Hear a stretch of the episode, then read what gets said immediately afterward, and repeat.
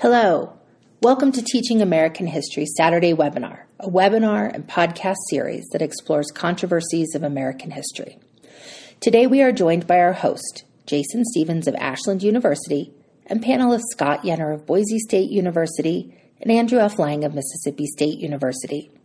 For this month's controversy, we've chosen to focus on the 14th Amendment, an amendment so ambiguous that two thirds of all Supreme Court cases incorporate its interpretations in their decisions. So, should the passage of the 14th Amendment be considered the fulfillment of the Declaration of Independence, or is it a new founding? All right, good morning, everybody. My name is Jason Stevens. I'm Assistant Professor of Political Science and History at Ashland University in Ashland, Ohio. And I want to welcome all of you to our October episode of this year's Saturday webinar series, American Controversies. We've been talking about fundamental questions in the history of the American story that involve significant constitutional, social, moral, political questions.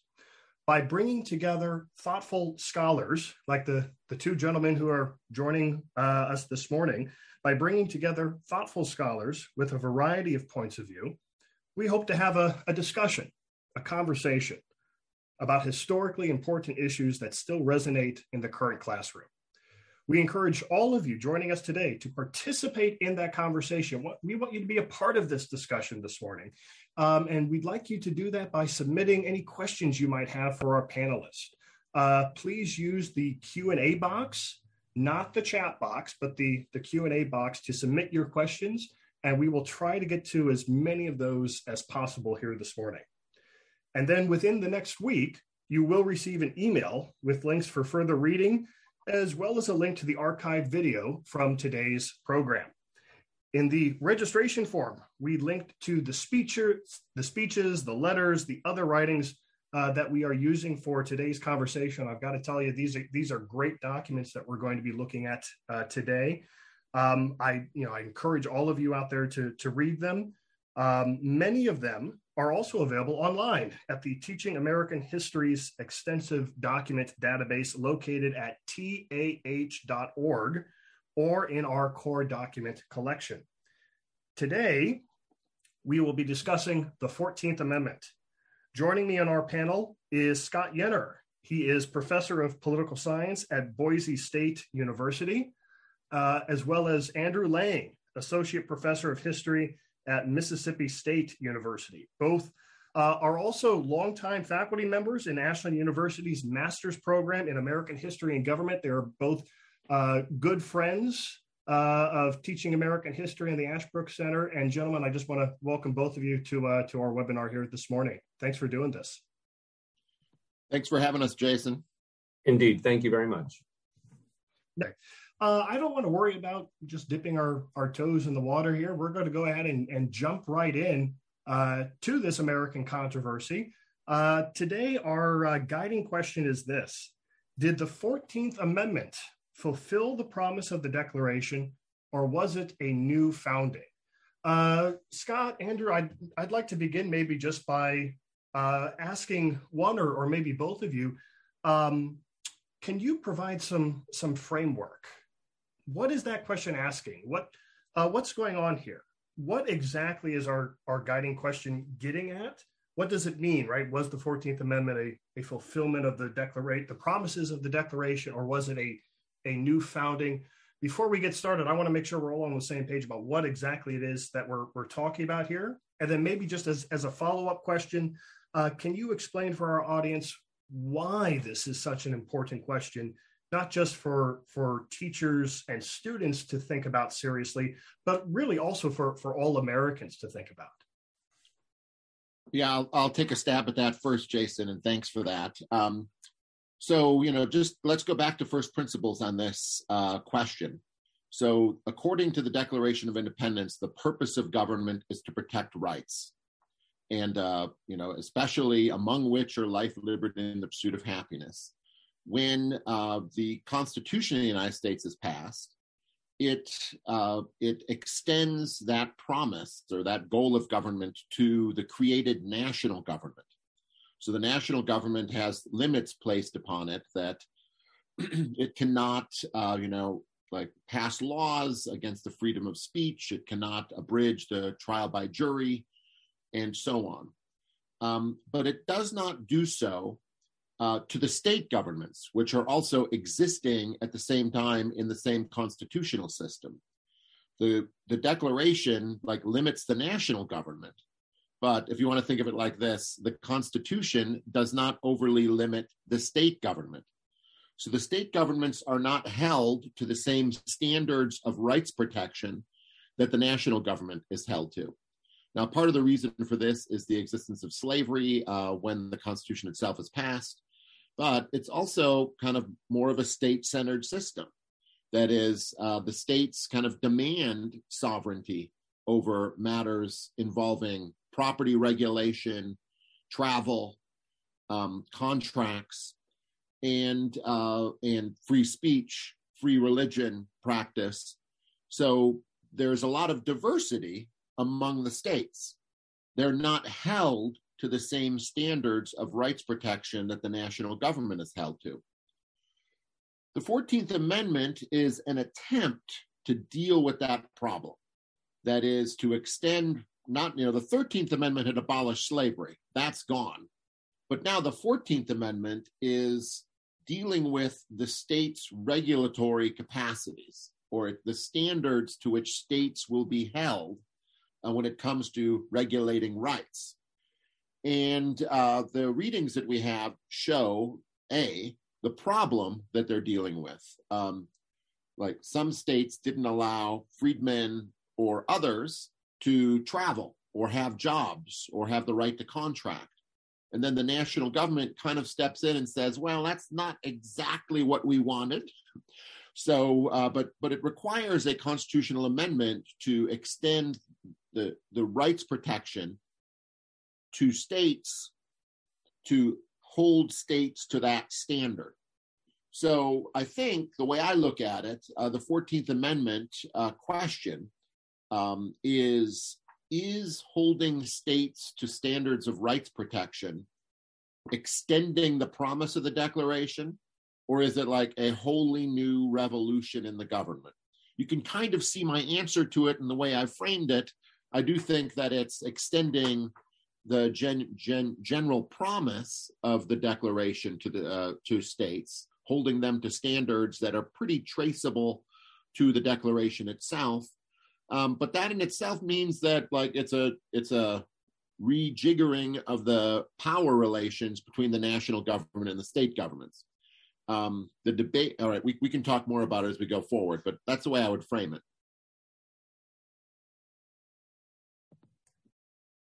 I think we're going to find that uh, Scott and I are in uh, violent agreement um, for the next uh, hour or so, uh, which is which is a good thing. Um, I, I, think that he said that uh, quite aptly. Um, I will add just a few things.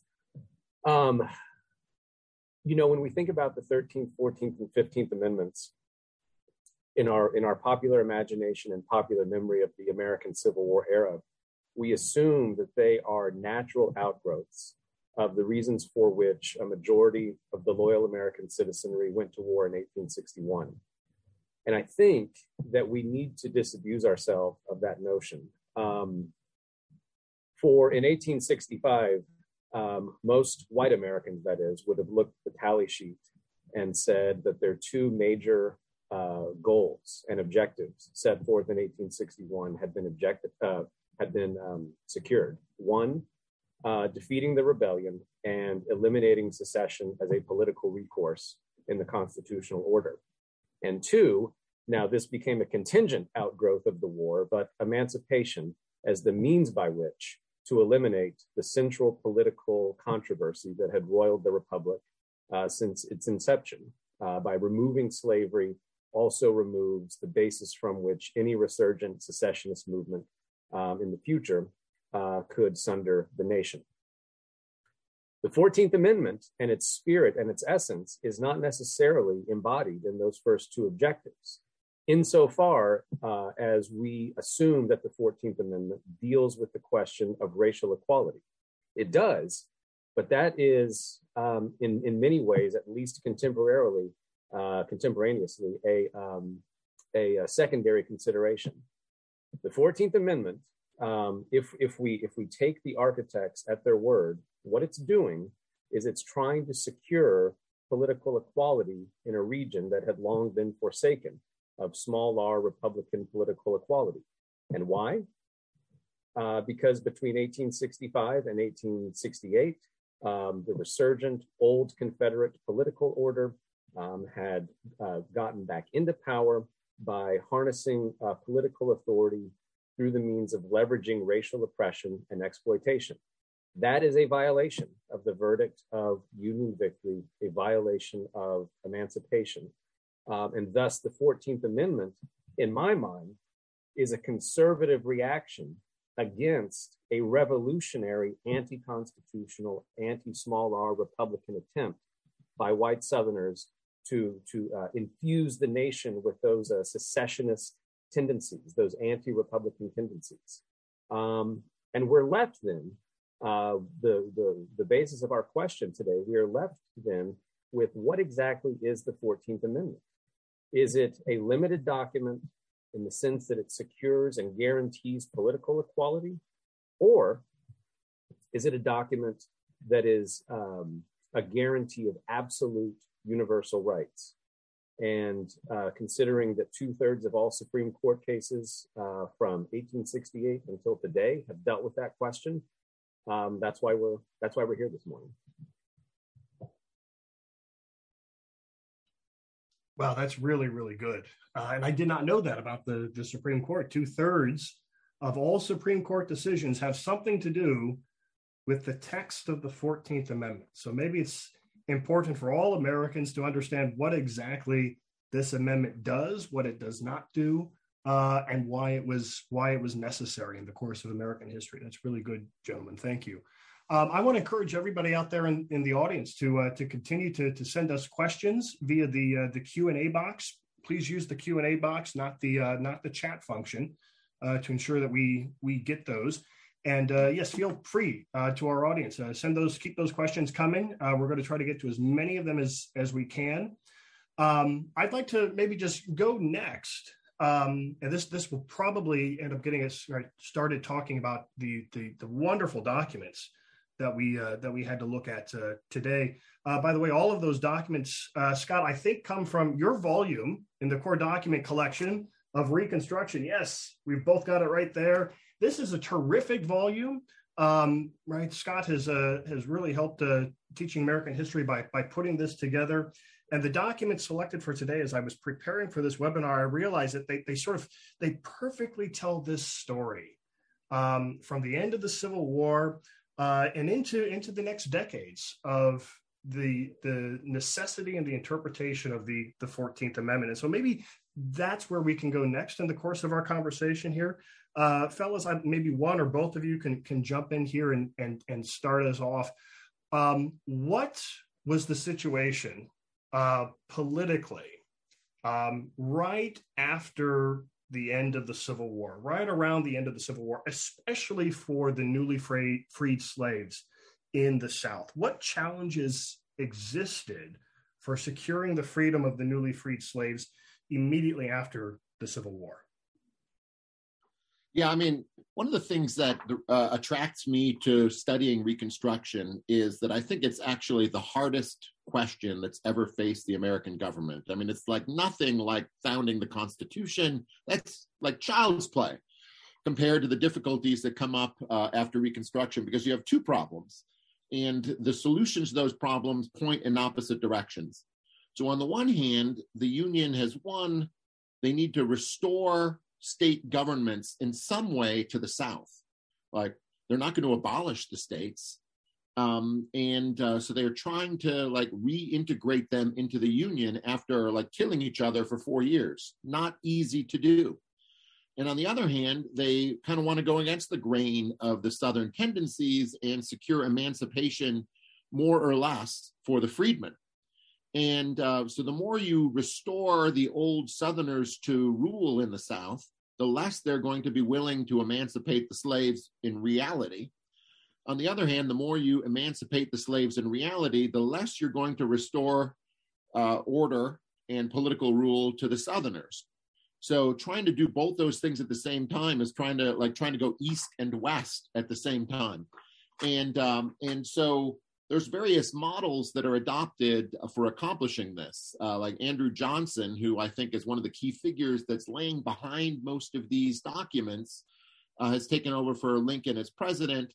And his idea is like just let the Southerners back in, let them, you know, govern themselves however they see fit and uh, let's not hold them to any standards. Let we've abolished slavery. Let make them say they're never going to secede again, and we're done. We have reconstructed the union, and uh, and the Northern Republicans are like, no, we actually want to accomplish the emancipation of freedmen too.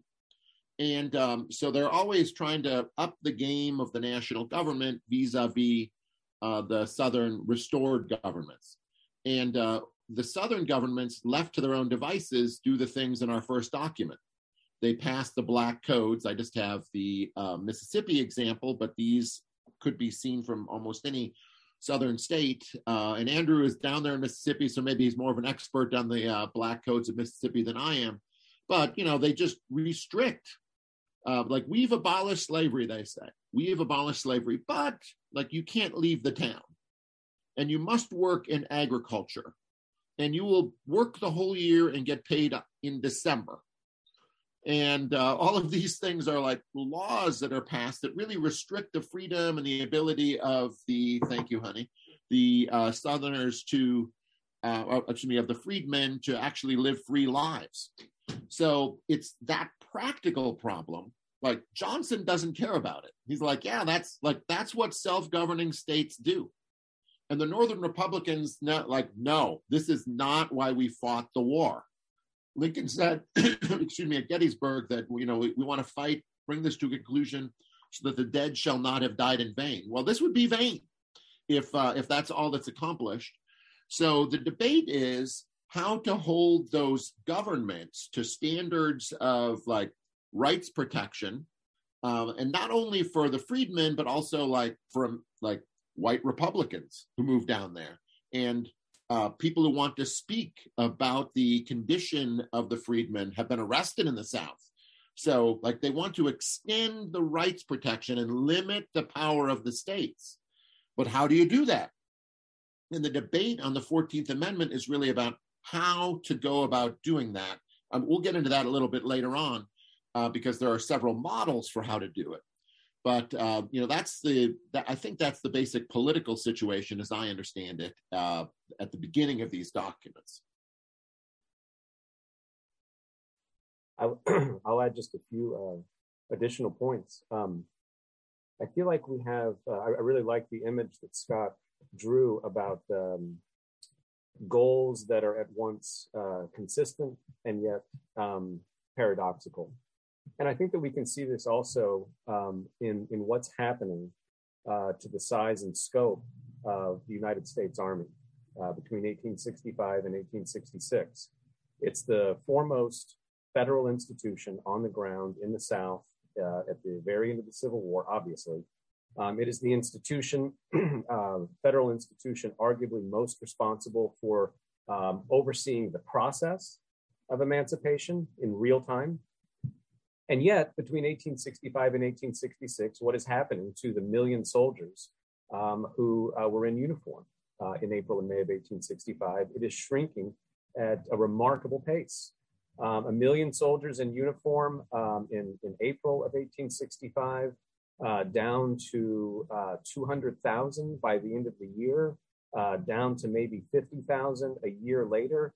So why why are Republicans um, shrinking and demobilizing the very institution that can enforce the goals of Reconstruction, right? Maintaining the Union, enforcing the ideal of emancipation. Well, there's there's our paradox because in order to preserve the Union, the Union itself cannot re, uh, remain a highly centralized, highly militarized uh, European style uh, state that that is overly coercive against its uh, defeated foes. This is this is one of our great problems, and yet the army is is the haven to which freed people um, uh, moved for protection, for um, uh, legal recourse, etc.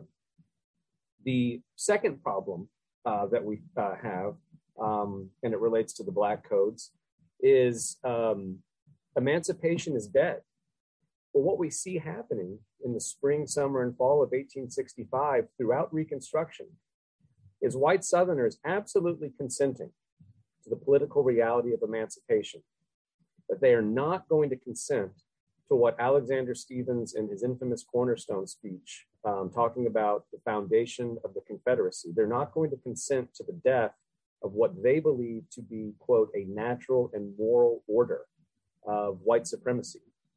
And in the white Southern mind, what is happening through emancipation, through even um, uh, a modicum of discussion about political and racial equality, they see an unholy, unnatural um, re- uh, re- revolution happening against civilization itself. Um, I, I want to see if I can find it real quick. Um, Jefferson Davis, when he is in prison at Fort Monroe, Virginia, in the fall of 1865, writes to his wife, Varina, and he explains this mindset perfectly. He says, um, if those who cannot shut their eyes to the evils involved in the social changes which have so suddenly been wrought, or vainly attempt to resist a tide which cannot now be arrested, the direction of affairs must fall into incompetent or corrupt hands, and accumulating disasters must be the result. And so, what we need to do in understanding where we're headed with these debates about the 14th Amendment, we have to understand former Confederates as they understood themselves. Their reaction to emancipation, to racial equality in their mind is rational, it makes sense, it's, uh, it's self evident. And that's, that's our problem. Yeah, Andy, you mentioned um, Alexander Stephens. After after the end of the war, isn't he the former vice president of the Confederacy? Isn't he reelected to Congress by his constituents, and he just shows up one day, knocks on the Capitol door, and just, "Hey, we're back." Nothing has yeah, changed. Absolutely, this happens in in uh, ten of the eleven Southern states by the end of 1865. Um, they had ten of the eleven states, with Texas as the exception, um, had complied with uh, Andrew Johnson's uh, plan for Reconstruction, uh, which meant, as Scott said, repudiating secession, accepting uh, emancipation uh, through the 13th Amendment. Uh, and that's it. rewriting state constitutions, electing new state and national representatives. And here we see um, former Confederates from Alexander Stephens on down arriving in Washington to take their due seats in Congress. Reconstruction is done. The Civil War era is done. And yet, even the most moderate Republicans kind of look at this and say, no, this is this is kind of beside the point, right? To put it mildly. Um, the as, as Scott so so eloquently said about uh, Gettysburg, um, this has to mean something. The last four and a half years has to have some kind of meaning. Um, the, the, the loyal American citizenry, to put it uh, bluntly, they're grossly offended by what they perceive to be explicit slights um, from white Southerners against the terms of of the war. Absolutely. Hmm. And Andy, that that's actually the perfect transition to our our first question from the audience. So thank you for that perfect transition. I'll pay you later. Uh, here's our a question from an audience. So this goes back to what Scott was telling us about the difficulty of Reconstruction um, and Johnson's plans as compared to Lincoln's plans. Um, right. So one of our audience um, members says um, that uh, yeah, Scott has, has great has explained uh, the goal under Johnson's leadership, where the South was restored but not reformed. How would that compare to what Lincoln had in mind? Could Lincoln have handled Reconstruction better than Andrew Johnson? I hope so. But even a, a man of Lincoln's great talents may have been seriously challenged right by the task before him in reconstruction maybe the best thing I don't know. I don't want to be too crude, but maybe the best thing that happened for Lincoln's reputation was that he he died before having to face the realities of, of Reconstruction. Scott and, and Andrew, please feel free to jump in. Well, I've said that many times, uh, what you just said there, when it comes to Reconstruction. Uh, I don't think Lincoln, I mean, Lincoln, the spirit that animated Lincoln was way different than the spirit that animated Johnson. Like Johnson was happy with racial subordination in the South and uh, and Lincoln, I think, was a pretty sworn enemy of racial subordination. Um, uh, and I think all of his comments on that are pretty qualified uh, when he when he discusses it uh, before an Illinois uh, electorate. But um, but I I think when you actually trace what Lincoln was doing when it comes to uh, Reconstruction, that actually maps pretty close to with what Johnson did. Um, he was very in favor of like louisiana was like the berlin of reconstruction. It was the place where all the action was happening. So berlin in the cold war is like louisiana uh, for reconstruction. All the action was there.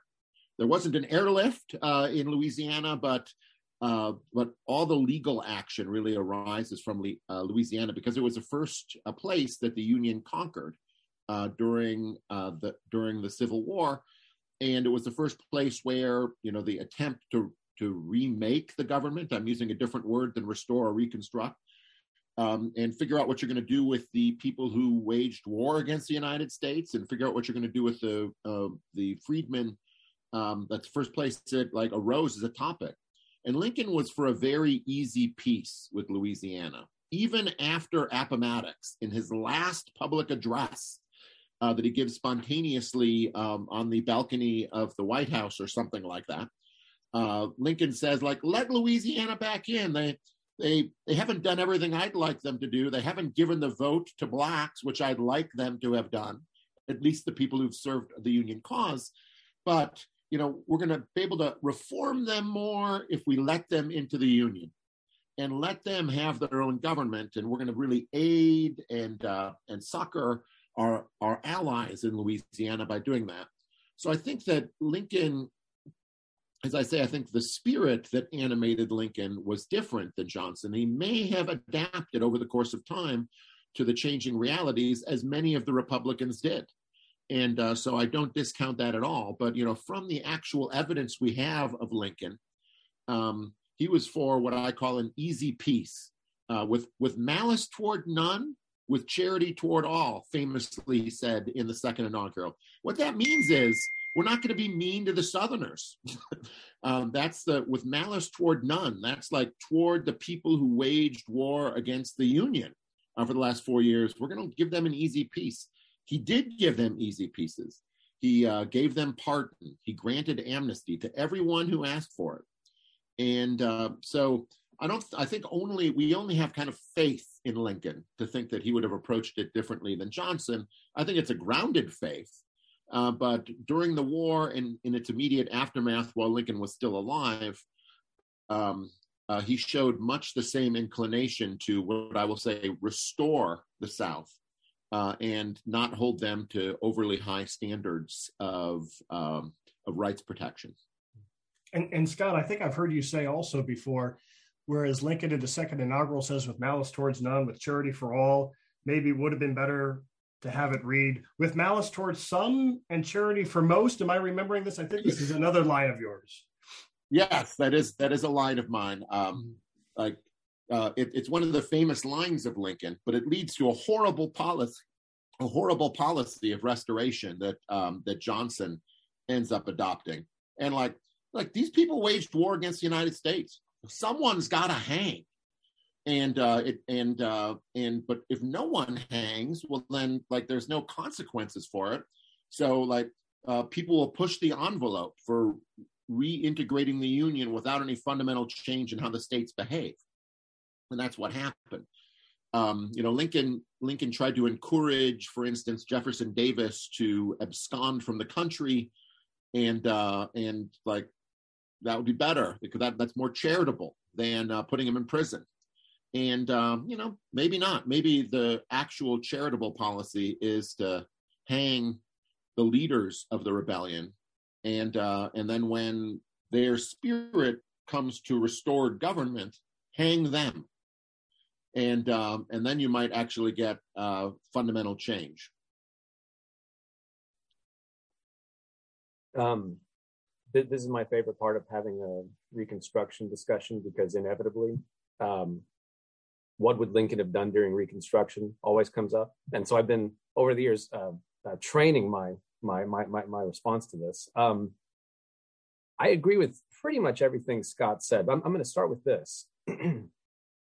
um, the the most vocal group of uh, Northerners opposed to um, uh, punishment, you know, overwhelming punishment against um, Confederates was actually the abolitionists, um, because the abolitionists argued that to engage in this kind of violent uh, recourse, almost revenge, uh, makes us, the American people, the loyal American people, look exactly like and act exactly like slaveholders. And so their argument was what better punishment than keep them alive and free and live in a society in which every day you see how your world has been turned upside down. Everything that you once thought was right, moral, and natural is now gone. That black men now walk equal, uh, equal, uh, of course, alongside white men. That that a permanent labored underclass uh, governed by the, the strong armed power of the central state is gone. Um, so that that's the argument they make, and I always find that interesting. Um, uh, where, where, Lincoln is concerned, um, Scott's absolutely right uh, that on paper, the political program of restoration between Lincoln and Johnson is absolutely almost identical. But I want to I want to add. Um, Scott Scott mentioned that um, Johnson harnessed public sentiment in the most uh, foul and destructive ways. I think that's the great difference uh, between Lincoln um, and Johnson. Uh, Lincoln absolutely would have faced the same political difficulties that Johnson did.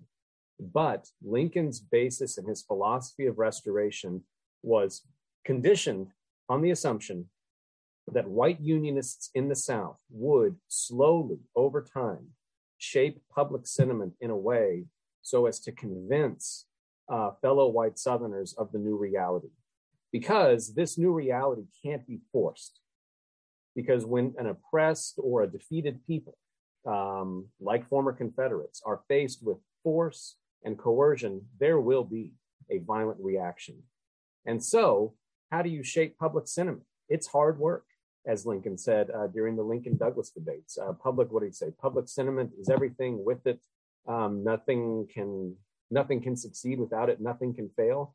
Uh, but it doesn't happen overnight.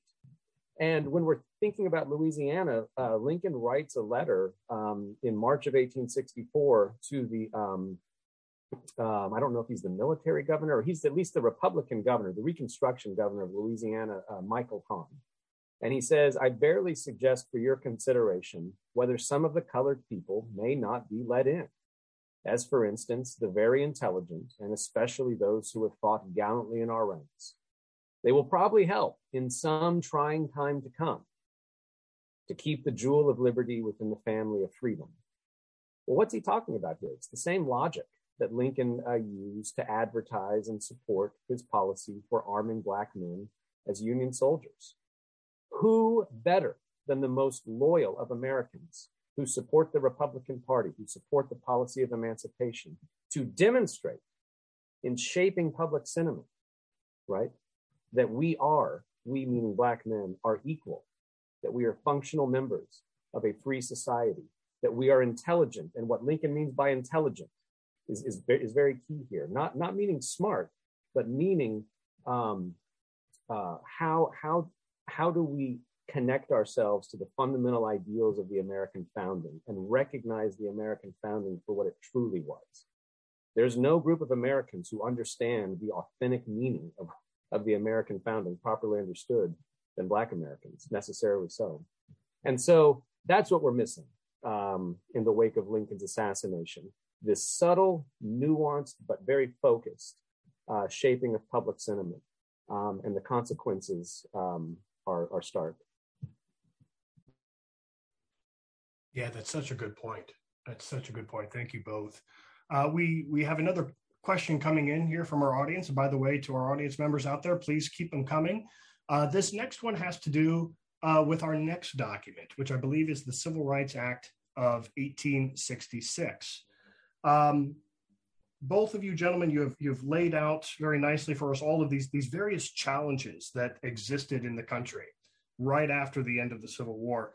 Um, how were those challenges addressed by legislation or some other means um, prior to the passage of the, the 14th Amendment? And how successful were they? We have in mind probably specifically this, this next document, the Civil Rights Act of, of 1866. How effective was this act of Congress, this person asked? And why then was the 14th Amendment still necessary after its passage? Well, um, I look at the Civil Rights Act and the 14th Amendment should be seen kind of as a package deal. Uh, they represent a model for how to get things done, uh, how to reconstruct the South. Um, and I, I don't think it should be seen as why was the 14th Amendment possible. Uh, that, that's the, the right way to look at it, I think, is the 14th Amendment is the constitutional change on which the Civil Rights Act rests. So we had to we had to deal with the problem that the national government was not holding the states to any standards in the Constitution. The 14th Amendment changes that reality. There are standards to which the states will be held after it is passed. And the states will be held, as Congress interprets it, to these standards uh, that you find in the Civil Rights Act. So uh, let me just use it, uh, an illustration here for a second. um, uh, you know, under the original Constitution, states could provide unequal protection of the laws.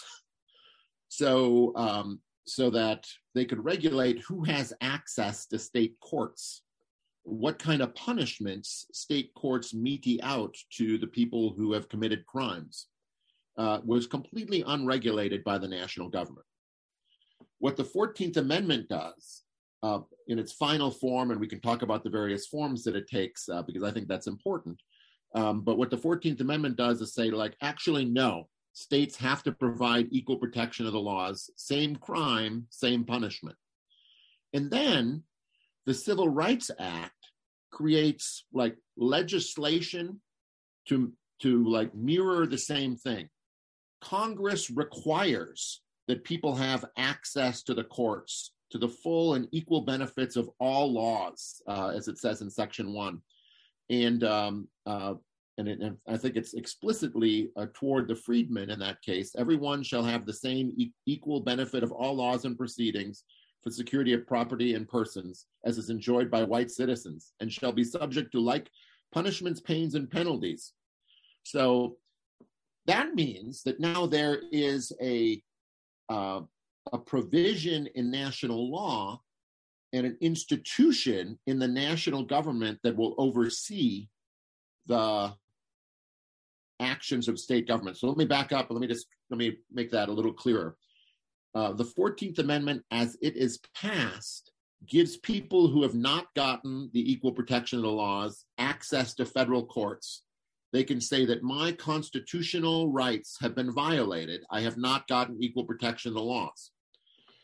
The Civil Rights Act allows the national government to dip in to the states and say, we are now going to provide you with equal protection laws that the states have deprived you of under the supervision of the Department of Justice.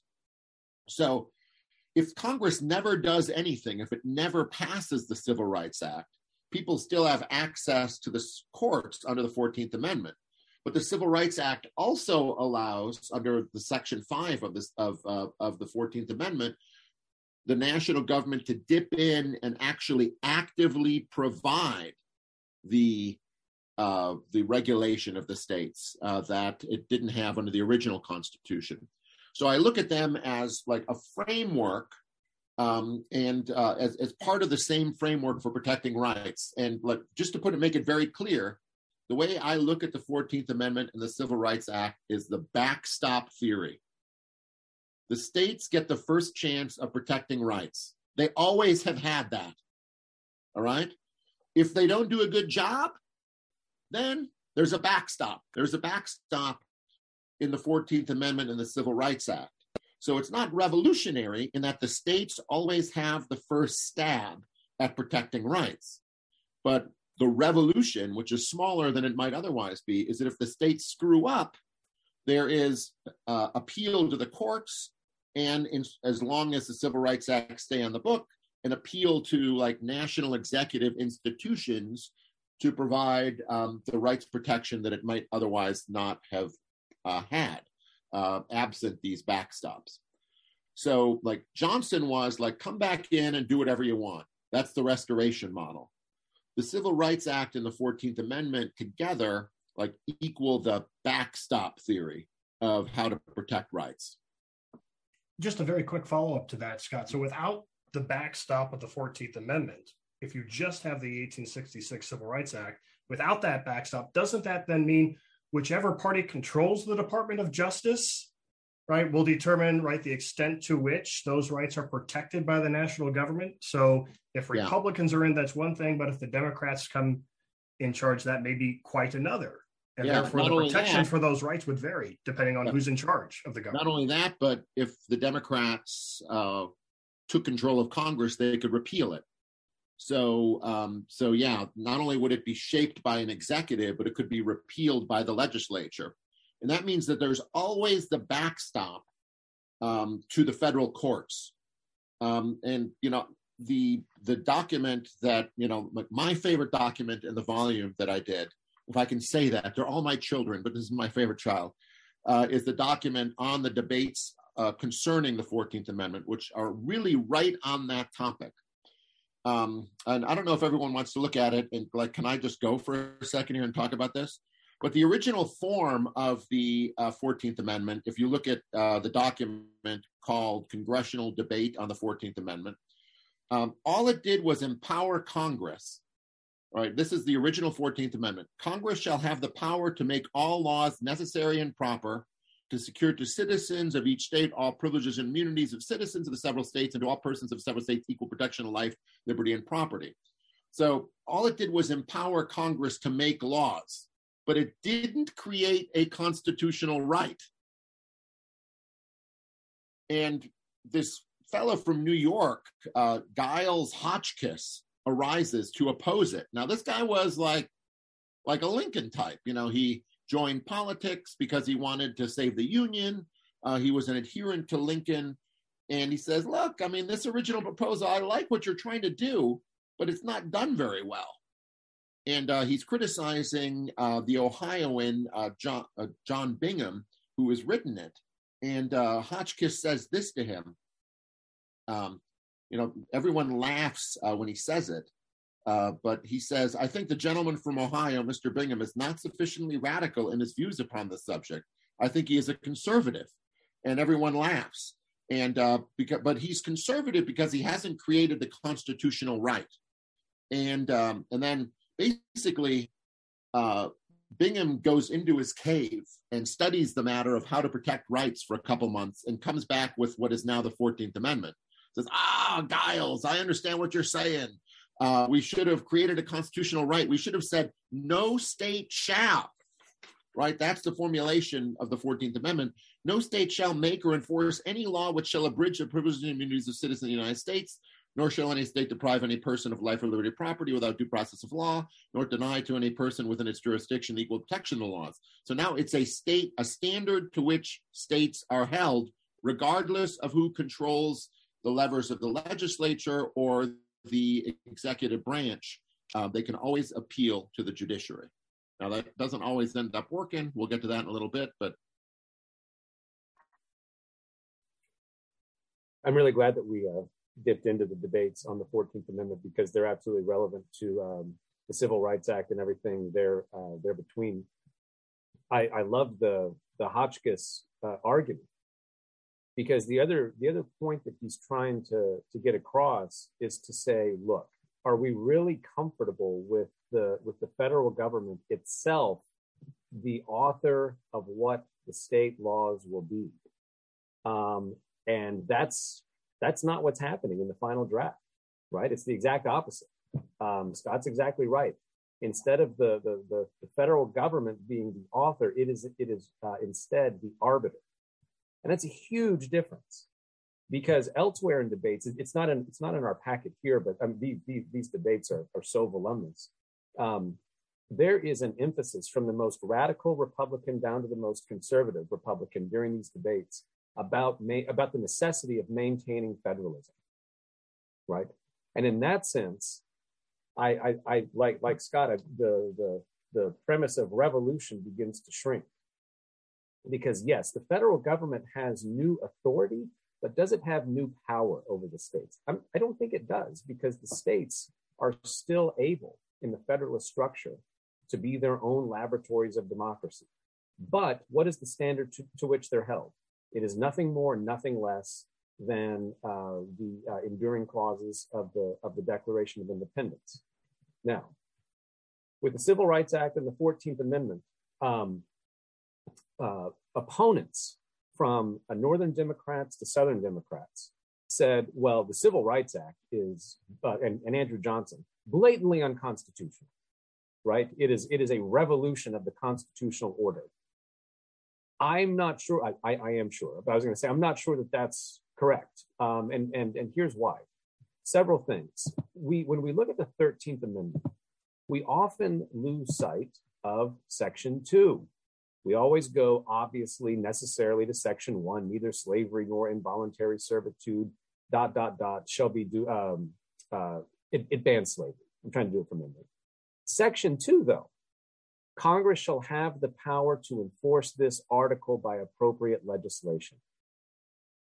That I mean, I, I, I love the vagueness and the open-endedness, open-endedness of that. What is the Civil Rights Act doing? It is an outgrowth right there of Section 2 of the 13th Amendment, an amendment, of course, that is ratified by three quarters of the states, thereby giving the people's sanction, a popular majority rule consensus sanction to the Civil Rights Act.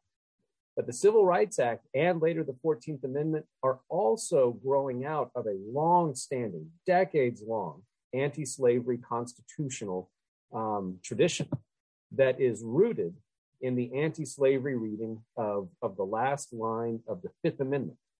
Um, let's see, no person, and, and, and remember, the, the Constitution does not specify what kind of person. It's no, it, it doesn't say no white person, it says no person. Anti slavery activists argued that enslaved people, by their very nature as a person, cannot be property. And thus, in the Fifth Amendment, no person shall be deprived of life, liberty, or, process, uh, uh, or property without due process of the law. The Civil Rights Act, the 14th Amendment, give definition and texture to what already exists in um, in, in uh, the Bill of Rights. And so, do we want to talk about this as a, as a revolution in democratic government? Sure. There, there, there are plenty of arguments for that. And Eric Foner, the great historian of the entire um, Reconstruction period, has made that case in his book since 1988. Um, and he, he's, he's, got a, he's got a good case. But I don't know, I just look at it different because I, I, I, I read the debates, I read the context, 19th century Americans are inherently conservative, non ideological conservative. They are fearful of revolution. They are fearful of great, massive change. They want to preserve a small r Republican system properly understood. I think that's what the Civil Rights Act and 14th Amendment are doing. That's so interesting. That's so interesting. Thank you so much for that response. We, we we've got several questions coming in, and folks, keep them coming, please. We're we're getting several here on the the the debates on the Fourteenth Amendment and what the Fourteenth Amendment actually actually means. And so I want I want to try to maybe combine uh, a few of those um, before we we move on to the Supreme Court's interpretation of the uh, of the Fourteenth Amendment, which which I think with the slaughterhouse cases, were that's our next step. But maybe before that step, I want to go back just one more time to those debates because uh, one of our audience members, or like I said, several of our audience members um, are interested in particularly what you know. Both of you gentlemen have mentioned this, Mr. Hotchkiss, what he has said uh, in the course of the debates. Um, one of our audience members pulls out a great line from these debates where Hotchkiss says, Constitutions should have their provisions so plain that it will be unnecessary for courts to give construction to them. They should be so plain that the common mind can understand them. End quote. Is he referring, is he inferring, excuse me, that we should be able to understand exactly what they meant should occur with the 14th Amendment, especially considering there's so much debate about this today? Andy, you mentioned at the, the top of our webinar, two thirds of all Supreme Court cases deal with, with the, the 14th Amendment. So, Howard, please just just comment on on that. Is he inferring that we should be able to understand exactly what the Fourteenth Amendment says without uh, much help, or do we need the Supreme Court to figure it out for us? I, will just briefly say um, I want to I want to advertise something real quick. This is a book that I, I recommend everybody read. William Nelson, The 14th Amendment, From Political Principle to Judicial Doctrine. It's published in 1988. I, am at, this semester, I'm teaching a graduate seminar on Reconstruction, and this is this past week's reading. This is one of my favorite books to help us understand this question. One of the big themes that he draws out in this book, and he has uh, looked at every congressional debate, every private correspondence, everything written by the architects of the 14th Amendment. And he says one of the great paradoxes of the authors themselves, and they knew it, was that they were writing something, uh, what, what, what Nelson calls with emptiness and vagueness. Now, he's not being critical. It's the emptiness and vagueness that actually speaks to the 14th Amendment's spirit. Because what is the spirit of the 14th Amendment? It is political equality inherently. It is um, a restoration of the Constitution's guarantee that each state will maintain a Republican form of government. But that's what we can read and sense and feel in the 14th Amendment. And yet we are left with, well, what, what do any of the words in any of the five sections even mean? the Hotchkiss uh, selections, I think, help us better understand that. Because at some point, you have to write something that is not specific, that does not shoehorn people, because this is an amendment. You have to get three quarters of states in an incredibly diverse, politically diverse republic to get on board.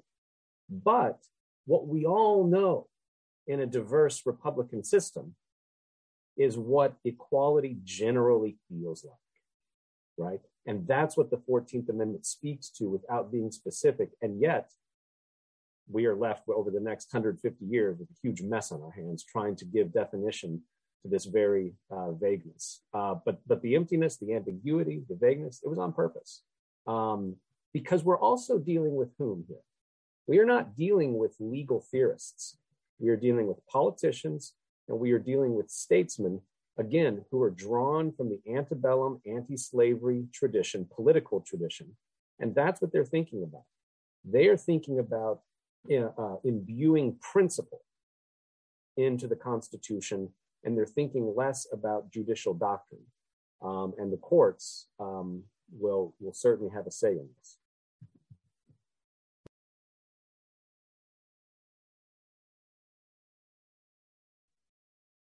Well, we, we have a moment of disagreement. This is gonna be great. Um, so, uh, uh, I mean, and I, I am not really in position to argue against the book because I haven't read it, but I did write the title down, and um, and so what I think Hodge, I, I, think there are two questions that we should separate when we think about this. Um, one is the question of authority, and the, the second is the question of su- the substance of the standards what Hotchkiss is talking about when he talks about the Constitution should have their provisions so plain that it would be unnecessary for courts to give construction to them, he's talking about the question of authority. And he immediately dips into the question of authority. Uh, and he criticizes the first proposal for the 14th Amendment as like not granting the national government sufficient authority and access to the courts for violations of constitutional rights. So the next paragraph, after talking about the plainness of constitutional provisions, right in the middle of the paragraph, Hotchkiss says this it should be a constitutional right that cannot be wrested from any class of citizens or from the citizens of any state by mere legislation. But this amendment proposes to leave it to the caprice of Congress, and your legislation upon the subject would depend upon the political majority of Congress, and so on. So, like, he wants to make the question of authority very clear. And he thinks that uh, that Bingham's intention contradicts the proposal. So he wants to make that part clear. But this and the substance of it, I think he also wants to make clear, but like that's not the that's not the the the question that he's concerned about in this February debate, where he talks about um, the question of authority. The May debate is a, the question of substance. Like the question of authority has been resolved. Now there's a question of substance. And I think the people who are deliberating upon the 14th Amendment and what equal protection means and what life, liberty, and property uh, not being deprived without due process of law thought it was actually a very specific thing.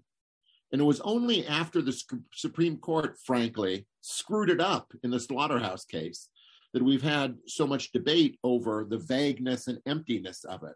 So I don't think the vagueness and emptiness of the 14th Amendment is intrinsic to the 14th Amendment.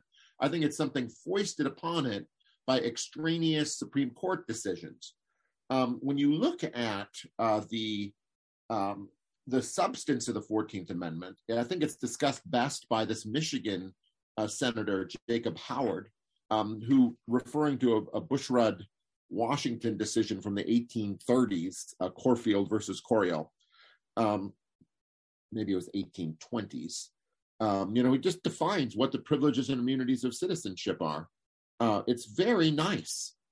He says basically that all the rights in the Bill of Rights, well, those need to be applied to the states, and they need to be held to those standards and um, and then you know he there, there are other things that Bushrod Washington talks about. I'm just not going to get into all the details, but you know I think that you know it's it's uh, it's basically the position of the America the contemporary left in America that the 14th Amendment is filled with vague generalities. And if you want to look at the 14th Amendment as completing the Constitution, as as delivering on the promise of the Declaration, and you return to the debates, you see that the question of authority is pretty clearly defined, and the meaning of the provisions of the 14th Amendment are also actually very clear and limited in their scope. And it's only with the modern court that you get the penumbras and emanations from these uh, from these decisions that reco- that make them into vague generalities. But I think you have to leave the debates and leave the text in order to get to that position. I, I, I concede entirely uh, to this point. Uh, that uh, so um, no no that uh, that is I, I I agree entirely with with with um, with what you said, and I think that we uh, j- just to add to this. Um, I think what they're trying to do here is they are recognizing just how backwards um, the these definitions of, of rights have become because of years of slaveholder interpretations of the Constitution. And so they're trying to give um, original meaning uh, properly understood to what are other should have otherwise been very clear and um, consensual terms. But uh, from from Calhoun on to Jefferson Davis and everyone in between, these ideas have been so twisted and mangled that that the Republicans are trying to unravel decades of, of misunderstanding um, to put things back in in proper order. That that's all I'll add to that. Oh, what a fantastic debate! That that was so good, guys. That was great. And you see, look, look. I, what part of the reason I love doing these these webinars and working for teaching American history is that right? Even when we disagree we, we're still friends and it turns out we probably agree more than more than we think sometimes. That, that was so good. Thank you for that. Um, so you both mentioned the supreme court. So let's go to the supreme court next. Let's allow the supreme court to weigh in here because the very first question that we got at the start of this webinar had to do with the slaughterhouse cases. So what about the impact of the slaughterhouse cases for understanding the, the purposes of the, the 14th amendment this individual specifically asked uh, to please explain the, the importance and changes the slaughterhouse cases made in the law for the everyman. If I could maybe put it, you know, in a slightly different spin on this, according to the court, well, I, no, let me take that back. Just I'll, I'll just ask the question: Were the constitutional rights held by citizens of the United States now protected against violation by the states, or not?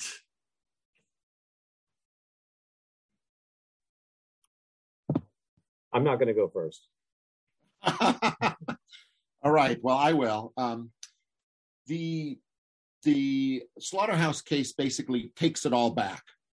Um, And uh, the reasoning of the slaughterhouse case is that if we actually held the states to standards of, privilege, of protecting the privileges and immunities of citizenship, that would amount to a constitutional revolution. But no one called it a constitutional revolution at the time. Therefore, we are not holding the states to uh, standards of privileges and immunities for all citizens. So, I mean, we could like I, I like I, I am trying to explain this in a very layman's like way, uh, but but we could go actually through the documents and show this for a second. Um, so let me do that, and I hope this proves helpful to people. Um, but let's compare the Civil Rights Act first. Let's look at the Civil Rights Act for a second.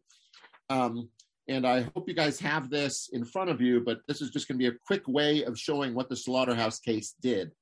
Okay? So the Civil Rights Act follows the format of the 14th Amendment, all right? Now, this is something that like very few people recognize, but it's really important. For, as, so if you look, um,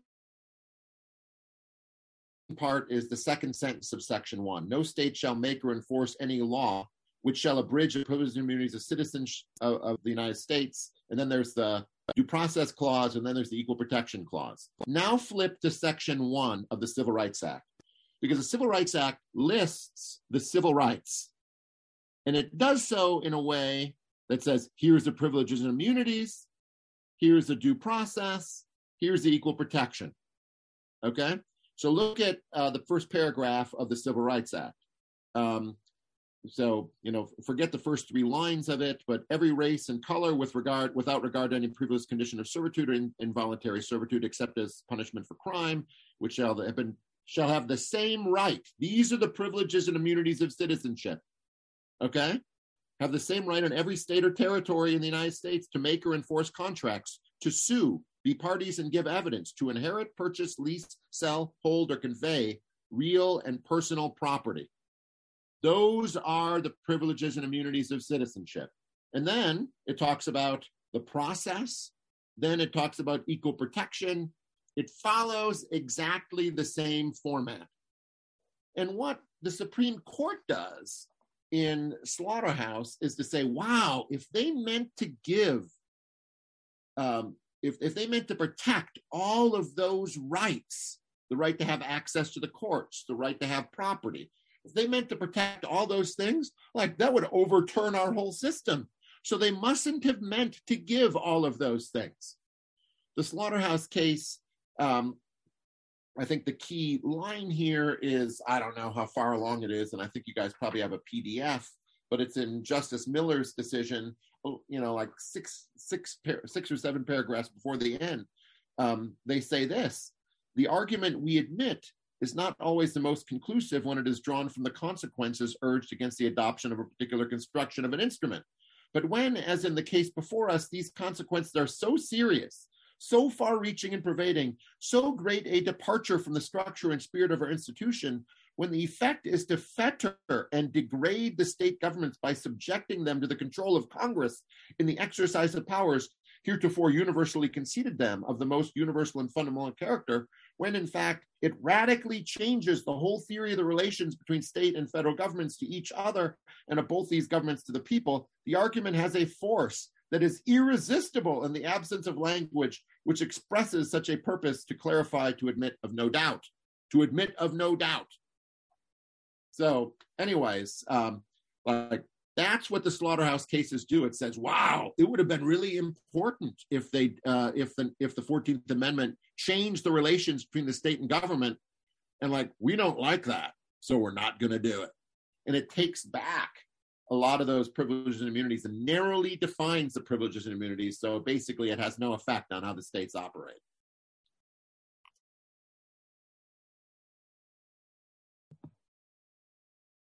I don't have much to, to add to that. That was spectacular. Um, but I, I went gonna... on a rant. I went on a rant, but no, no, that, that's good. I, I, I have, I have rants too. So um, I, I, I definitely understand. Um, I just wonder I am I'm not trying to revive the ambiguity argument. I, guess I am trying to revive the ambiguity argument a little bit because I'm I'm now entirely convinced uh, uh, by by Scott's um, explanation of of how clear the intent was from from earlier.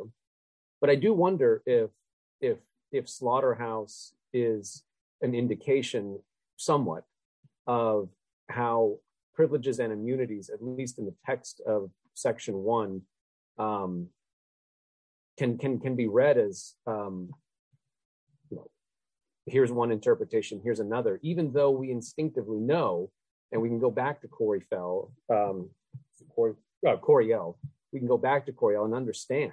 We can look at the Constitution and understand what privileges and immunities are. But I wonder if if slaughterhouse is not an indication of the consequences of of not spelling it out, um, or if or if uh, slaughterhouse is just what the Supreme Court does and begins to rewrite things as it sees fit. I'm not sure. Uh, this is a question I ask my students, um, and I've been thinking about the last few days and preparing for this. So we, we should just talk briefly about what the facts of slaughterhouse are. Um, yeah. That that Louisiana basically made someone's uh, like slaughterhouse unprofitable by granting monopolies to other slaughterhouses. And the people who lost their slaughterhouse or the value of their uh, their business said that this was taking property. And you know, one thing the court could have done is said this: You're right that the state cannot take property uh, away; they cannot grant monopolies so as to deprive people of their uh, their genuine property they can uh, the states cannot decrease the value of it through their regulations. Um, but this case, like, is too much of an extension of that principle. So forget it. But instead, what the court said is, oh yeah, you say that your property's lost value, therefore the states can never regulate property, or the, the states are free to regulate property however they want. They could have like had a moderate, like you're right, this holds the states to standards, but this is taking that standard too far. But instead, they just swipe away all standards. And um, so I think there was a moderate approach that was available to them, and I might have signed on to that opinion. You never know, but um, but the, the decision like blows away the mosquito with a bazooka, and uh, and then puts the bazooka hole right in the Constitution.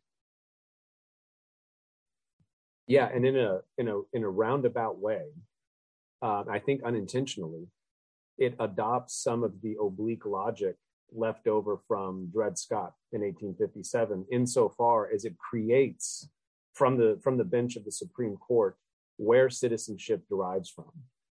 And in uh, Slaughterhouse, we're we're left with this bizarre notion that uh, we all uh, have two legal citizenships, right?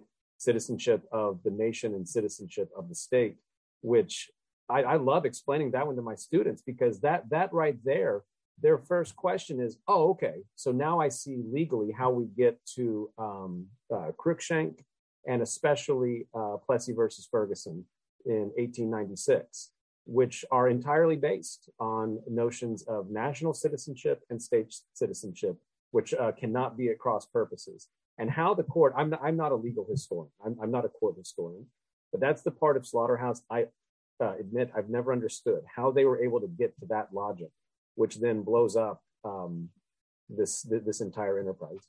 Oh see now let, let me just respond to that because like we might be in disagreement on this too. Like i think the dual citizenship thing is true. We are citizens of one state. We can vote for our state legislators. Uh, we're subject to state laws uh, we can help make state laws, but we're also citizens of the country. The backstop theory of Reconstruction is based on the idea that we have dual citizenship.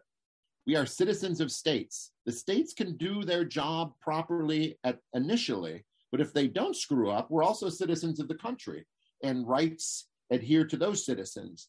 So I think like uh, here's something that you don't hear on an Ashbrook seminar very often, but Dred Scott gets that right right? That we are dual citizens. And, uh, and I think that uh, Slaughterhouse is right to say that we're dual citizens. Uh, the whole theory of that this is not a revolutionary change in government is based on the idea that we're dual citizens. Um, it's just that it offers such a thin understanding of national citizenship that uh, that it ends up gutting the whole idea, and uh, and reviving that idea takes you know like hundred years. That's actually really clarifying. I I, I appreciate that. So yeah, me too. Yeah, sorry, we need to do a seminar. We need to do a seminar in praise of Dred. That'll be a big winner. uh, we'll have to take that one under advisement. we, by the way, you you gentlemen, you you just answered like three or four questions that we had coming in about getting the facts of the the slaughterhouse case, summarizing Miller's opinion, the makeup of the court. Um, so you've pretty much answered several of the questions already of our audience members, but we've got one more question for you because we're we're quickly running out of time. We're down to our final three minutes, so I'm going to have to ask you both to to be brief on this. I know these these webinars they always they always fly by. So we've got a question coming in about the last document, Frederick Douglass, and his talk. The United States cannot remain half slave and half free from 1883. Um, in this speech, Frederick Douglass at times sounds very pessimistic, uh, and at other times he sounds extremely optimistic. Why is that? What are the what are the sources of his pessimism? What are the what are the sources of his his optimism? I'll, I'll start uh, by saying briefly: read anything that Frederick Douglass wrote in the first five years of the 1880s, and it's the same theme all the way through. I would I would add read his speech from 1880 called West India Emancipation, uh, which is actually way more pessimistic than, than the one under review here because he's looking back at the whole Civil War era and recognizing that there were two wildly different interpretations about how to conduct the war, what it was about in the minds of white Americans versus black Americans. And that's what he's dealing with here in the in uh, his his own House Divided uh, speech. I think that I'll, I'll start with the optimism but it's also rooted in the pessimism. I think that Douglass understood the inherent logic of what Lincoln was saying in the House Divided speech because it's not simply having a geographical division between free states and, and slave states. It's a it's an intellectual and a moral division between competing claims to truth. Um, are humans innately equal as humans, or are humans can humans be reduced to property? when you have an argument, a moral and an intellectual argument rooted in that kind of conflicting uh, uh, claim to truth, then the House cannot be whole. And that's what I think Douglass is dealing with here. Um, he's he's actually speaking implicitly that there is there's a kind of blasphemy that's still continuing in the American body politic that still claims that some humans are superior to others. And he's saying, no, that is objectively, it can't be true. But there are some Americans who insist on it. And how we undo that um, is a, is a matter of, of, of time, because he also says toward the end, there is but one destiny right? At some point, we're going to get this right because truth can't be concealed forever. That's what Lincoln was saying too. But we can also go backwards so easily. We can roil ourselves in contradictions. Um, I'll, I'll leave it at that. I see we're out of time, but you know, I'll just say very briefly that I think he thinks the original understanding of the Fourteenth Amendment reflects the Declaration, and that the people of the of the nation are the people of the Declaration. So, um, this the condition of blacks will bother Americans. All right. One final note to take us home, gentlemen. I, Andy, I think you already did this. Take you have five seconds to recommend one or two books that you would uh, that you think would be useful for our audience to read to better understand this topic. Certainly, the Nelson book, and I will also recommend as a primer on Reconstruction, um, Allen Guelzo's great brief book called Reconstruction: A Concise History. Um, Guelzo's fantastic. This is the book to read and that's really a book. I read that book. That's fan, the, the Reconstruction volume from Guelzo. It's awesome in many ways. One of it, one of the, the great ways that it's awesome is how it's it's accessibility, right? Absolutely. It's it's it's comprehensive and yet uh, uh, accessible, and you can you can read it in one or two sittings. It's a it's a short book. Scott, totally. any recommendations from you? Getting it from my shelf here. I mean, I think James McPherson's book. Um, the struggle for equality is good. And uh, you know, there's an endless number of books on Reconstruction, and I don't want to say that that's the best, but I do think Eric Foner's book Reconstruction is probably the best, even though I don't like the framework over much. Mm-hmm. I'll recommend this book on Reconstruction. Uh, gentlemen, thank you both for joining us. Thanks to our, our panelists as well as to our participants for some great questions this morning. Uh, as a reminder, within the next week, you will be receiving an email that will include links to today's readings, suggested further readings on today's topic, uh, and a link to the archived webinar. We hope you will share this information with your colleagues as well as on social media. If you enjoyed today's webinar, please consider taking an online graduate course in our MAG program, our Masters of Arts in American History and Government program. Uh, both Andrew and, and, Scott teach in that program, they have for years. Uh, you can find more information about our online course offerings, as well as many other resources for teachers at teachingamericanhistory.org. It's a fantastic resource for, uh, especially for teachers, but really for teachers, students, citizens, all Americans. This is our second episode of American Controversies. Our program will return in a few weeks on November 5th when the discussion will turn to federalism. We hope to see you all then. Thank you again so much for being with us. Gentlemen, Andy, Scott, thank you both for being with us uh, this morning. It's always a pleasure. And we will uh, we will look forward to, to seeing you all with us here uh, here again. Gentlemen, thank you very much. Audience, thank you. Thanks very much. Thanks. Thanks again for listening to Teaching American History's webinar on the 14th Amendment. For more information on our webinars, in personal educator professional development programs, free document library, and graduate program, please visit us at tah.org.